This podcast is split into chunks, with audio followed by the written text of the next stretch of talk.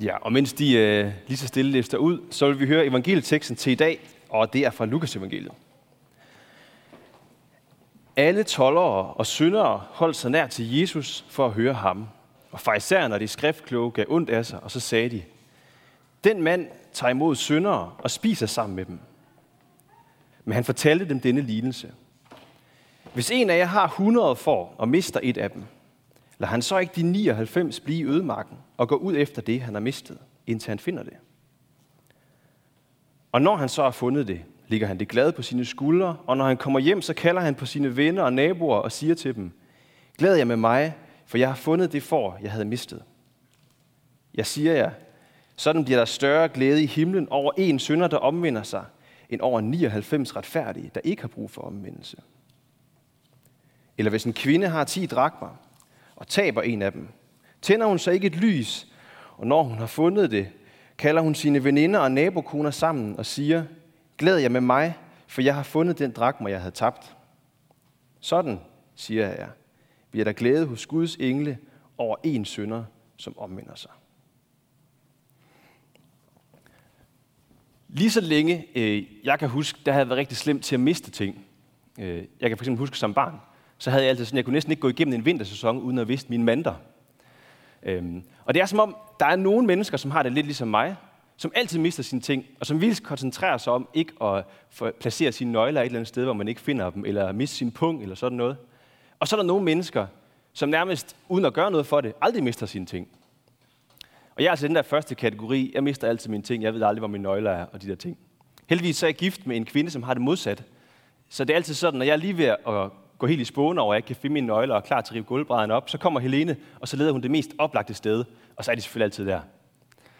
Sådan tror jeg faktisk, der er mange, der har det, den der dynamik der.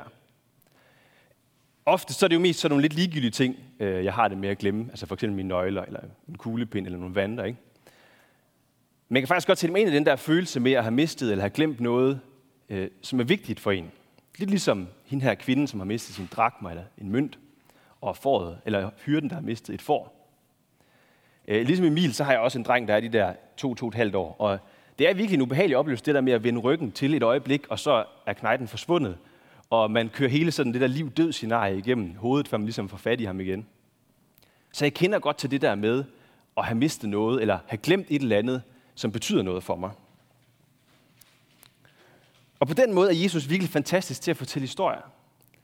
For i dag så griber han så lige ned i de, sådan nogle hverdagsagtige erfaringer.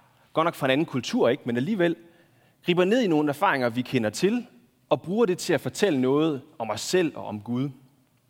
Sådan gør han altid med sine lignelser, ikke? de her fortællinger. Han fortæller noget om os selv og om Gud, og så gør han det altid med et twist. Der er et eller andet, vi ikke helt kunne have sagt os selv, som kommer frem i det. Og i dag så hører vi så to lignelser. Og det er egentlig en del af tre øh, lignelser, der kommer på sådan en streng, øh, som fortæller om, hvordan Gud leder efter og finder det, som er fortabt. Og vi er her i Lukas evangeliet kapitel 15. Og det er et tidspunkt i Lukas evangeliet, hvor Jesus han har ligesom fortalt sine disciple, at han skal lide, han skal dø og han skal opstå. Og nu er de så på vej til Jerusalem for ligesom at sætte den her kæmpestore redningsmission i gang. Øh, og disciplene de fatter ikke en brik af, hvad der sker. Så på vejen dertil, så pakker, pakker Jesus ligesom hans opgave ud på mange forskellige måder, og altså blandt andet her i dag med de her tre lignelser. Om 100 får, hvor et er blevet væk, og så bagefter om 10 mønter, hvor en er blevet væk, og så til sidst, som vi så ikke hører i dag, om to fortabte sønder. Lidt senere i Lukas evangeliet kapitel 19, der skriver, øh, eller der siger Jesus om sig selv, at menneskesynden er kommet for at opsøge og frelse det, som er fortabt. Så det er hele grunden til, at han er kommet, og det laver han nu øh, tre fortællinger om, tre lignelser om. Om et får og om nogle mønter. Og hvis ikke øh, I er klar over det, så er det jo billeder på os, ikke? på mennesker. Jeg ved ikke, hvor mange af jer herinde, der er foreksperter. Nu ved jeg, at min far sidder faktisk hernede, han har for. Men udover, så tror jeg måske ikke, der er så mange foreksperter herinde, eller nogen, der ved noget om for her i bykirken. Men for er altså et ret almindeligt billede, øh, som vi jo kender fra Bibelen om os. Ikke? Og det har generelt ret dårlig presse i prædikner, altså at det skulle være sådan et negativt billede. Det tror jeg ikke, det er. Altså får er sådan set et helt udmærket husdyr. De giver øh, god kød, og man kan bruge deres uld, og man kan bruge deres mælk og sådan noget. Og de fylder meget mindre end en hest eller en ko. Så selvom at det ikke er det sejeste dyr i verden, så er det stadigvæk et helt fint nok, det er et fint nok dyr at blive sammenlignet med. Problemet med får er bare, at de er forsvarsløse. Får er langsomme, de har ikke skarpe klør, øh, de er ikke specielt hurtige, de ser ikke særlig godt. Så et får, der ikke er i flokken, der ikke er med hyrden, det er per definition i livsfare. Og sådan er det også med fortællingen her om foråret. Det er ikke et spørgsmål om foråret sådan, måske lærer at klare sig selv, og så øh, kan det ligesom overleve den her situation. Et får, der er alene i ødemarken, det dør. Helt sikkert. Hvis ikke det bliver spist, så dør det af sult. Hvis ikke det dør af sult, så ender det med at dø af hedeslag, for der er ikke nogen, der klipper det. Så et får, der er derude, væk fra folden, væk fra sin hyrde, øh, er et får uden håb. Det er ikke det sted, hvor det ligesom tjener sin funktion. Det er ikke det sted, hvor det er skabt til at være. Det er efterladt, helt uden håb. Og da jeg sad og forberedte den her prædiken, så sad jeg og tænkte på, der er nok ikke specielt mange af os, som egentlig vil beskrive os selv på den måde. Altså som vil kalde os selv øh, efterladt uden håb, eller at være fuldstændig fortabt, eller sådan at bruge så ekstreme ord om sin egen situation. Det tror jeg godt, at vi nogle gange kan have det sådan, måske i vores liv. Og måske er der også nogen, som sidder herinde, eller som følger med, som har det sådan. Altså at man har mistet noget, eller nogen, som var helt afgørende for en, eller man har øh, mistet sig selv til en eller anden afhængighed, som ødelægger tilværelsen for sig selv, eller for dem, man holder af. Øhm, så man kan sagtens have det sådan, og føle sig helt fortabt, og føle sig efterladt uden håb. Men måske er der også en del af os, som ikke helt har det sådan, men som måske mere tænker sådan, øh, det går da okay for mig. Øh, og så kan man mærke, at der er et eller andet, der skuer indeni. At jeg har det ok på overfladen, men alligevel et eller andet, som måske ikke helt er, som det skal være. Måske, og det er faktisk den form for fortabthed eller forsvundethed, jeg bedst selv kender, og måske har I det på samme måde. Måske har I det lidt ligesom det der får, som er begyndt at gå lidt ud fra flokken, og som så pludselig kigger sig omkring og undrer sig over, hvor hyrdens stemme blev af. Man er ikke sådan rigtig bevidst om, at man er fortabt, men man går alligevel fornemmelsen af, hmm, plejer der at være så stille her? Måske er det sådan, man kan have det. Måske er det nogle af jer, der har det sådan. Når jeg kigger rundt i jeres åndelige liv, hvis man kan sige det sådan. At I kigger jer omkring, og så tænker I, hmm, plejer der at være så stille? Den erfaring kender jeg i hvert fald godt.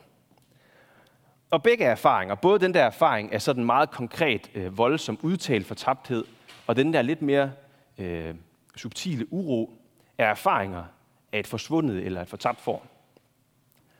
Og på den måde tror jeg sådan set, at vi kan føle os fortabt eller forsvundet øh, på mange tidspunkter i vores liv, og have det sådan af og til. Og det mærkelige er, lidt ligesom Emil han sagde i hans intro, at det er faktisk meget få, der bliver væk med vilje. Selv dem, som sådan øh, helt vælger troen fra, eller helt forsvinder fra det kristne fællesskab, øh, gør det faktisk meget sjældent sådan med et meget direkte åbne opgør med Jesus. Altså det sker selvfølgelig ikke, men det, det er ikke det mest almindelige.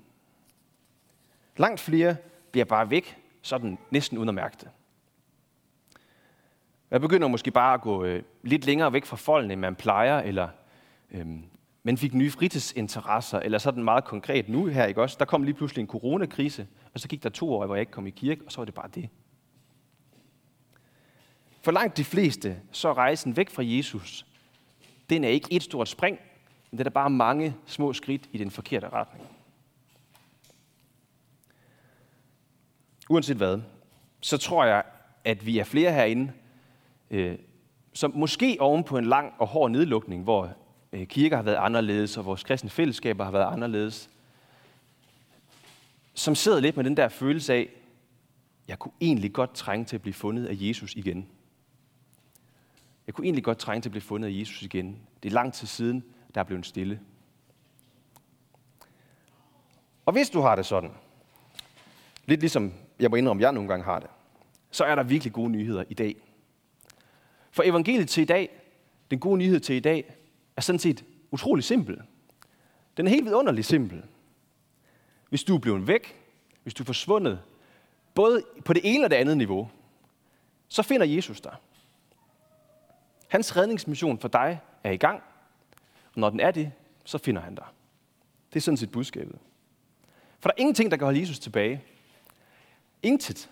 Jeg ved ikke, om I har tænkt over de der to retoriske spørgsmål, Jesus han stiller Øh, altså der, hvor han spørger, hvis en af jer har 100 får, og han så mister en, går han så ikke ud i ødemarken for at finde det?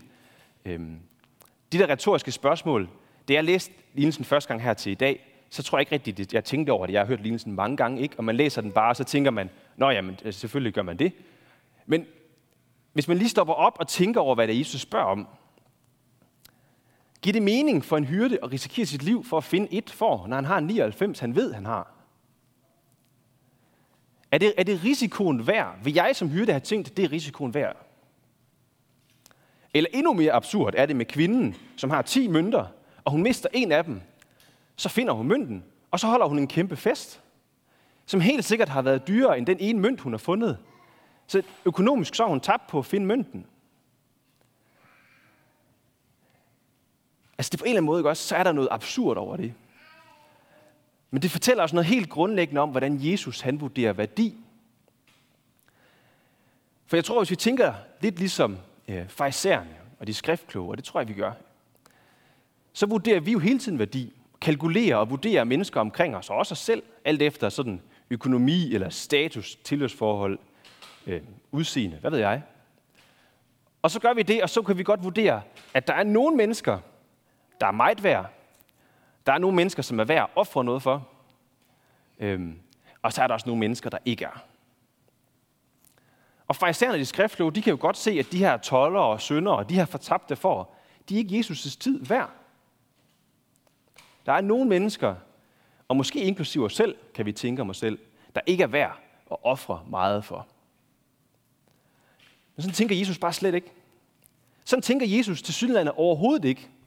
Der er ingen risiko, som er for stor, når han skal ud og finde det, der er fortabt. Og der er til synligheden hedder ingen fest, der er for overdådig, når han så finder det.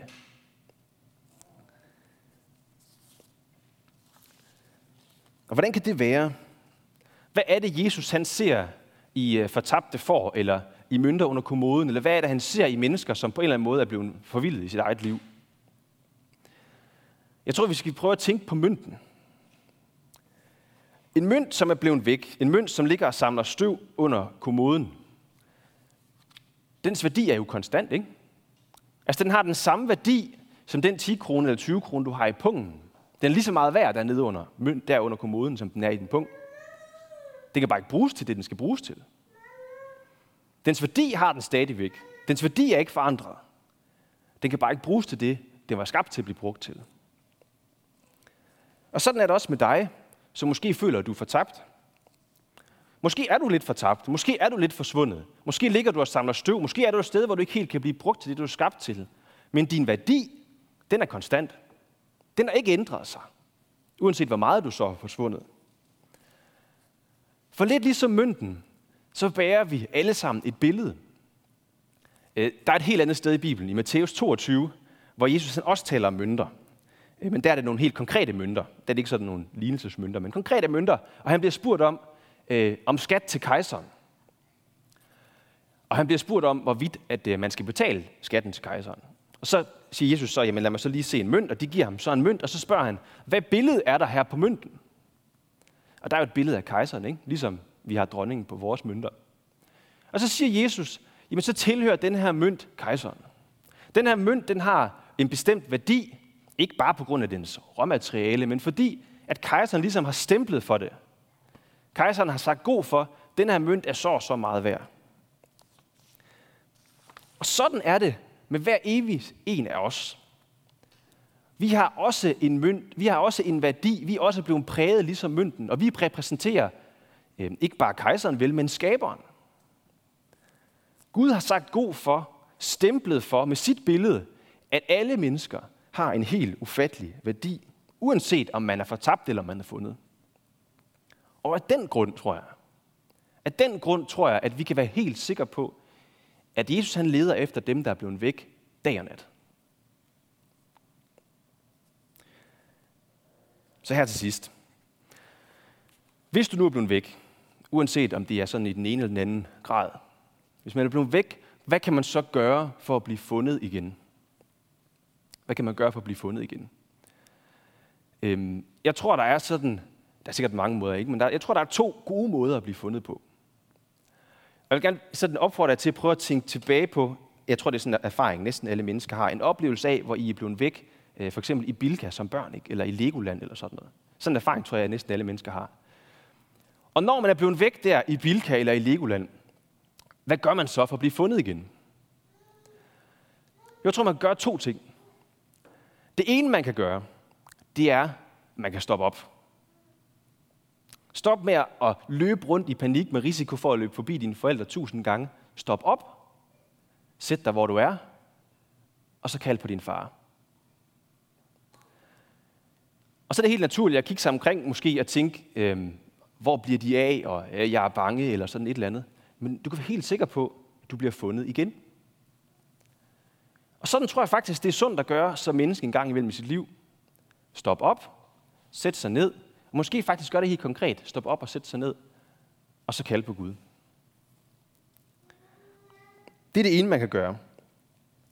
Det andet, man kan gøre, det er, at ligesom hvis man bliver væk i Bilka eller i Legoland, man kan gå et sted hen, hvor man på forhånd har aftalt, at der møder vi hinanden. Altså for eksempel, vi mødes ved bilen, eller vi kan, vi kan møde hinanden ved information, hvis ikke vi kan finde hinanden. Sådan noget, ikke? Man møder hinanden et sted, hvor man på forhånd har aftalt, at der kan vi finde hinanden. Og ved I hvad, venner? I er heldige. For sådan et sted er I i dag. Lige præcis lige nu, både jeg, der sidder her, og på en måde også det med jer, der følger med. I er sådan et sted, hvor I på forhånd har aftalt med Gud, at her finder vi hinanden. Jesus har jo selv sagt det helt konkret. Der hvor to eller tre er forsamlet i mit navn, det vil sige de her, der er jeg midt i blandt jer.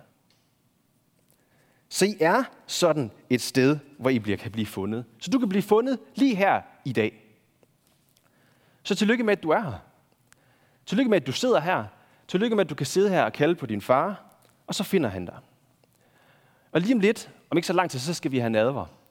Og jeg har lyst til at invitere jer til, hvis jeg har lyst selvfølgelig, og lade det være jeres oplevelse af at blive fundet. At det kan blive Jesus skulder på jeres hånd, og han kan sige til jer, nu finder jeg dig, mit barn.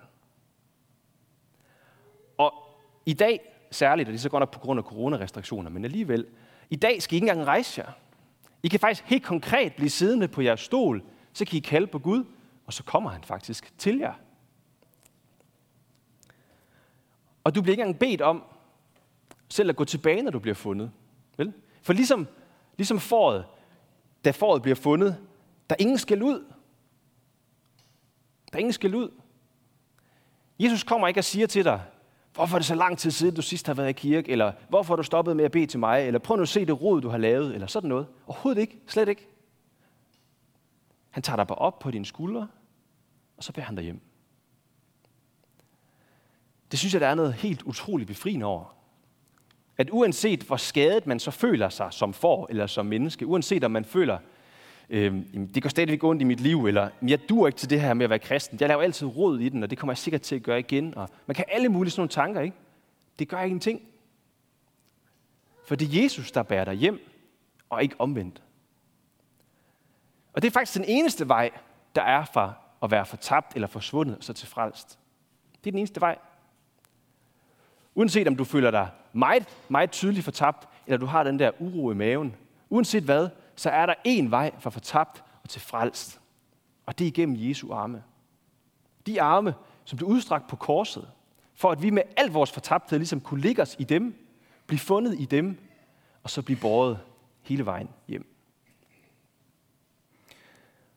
Og derfor så siger vi også, ære være faderen og sønnen og helligånden, som i begyndelsen, så nu og altid og i al evighed. Amen.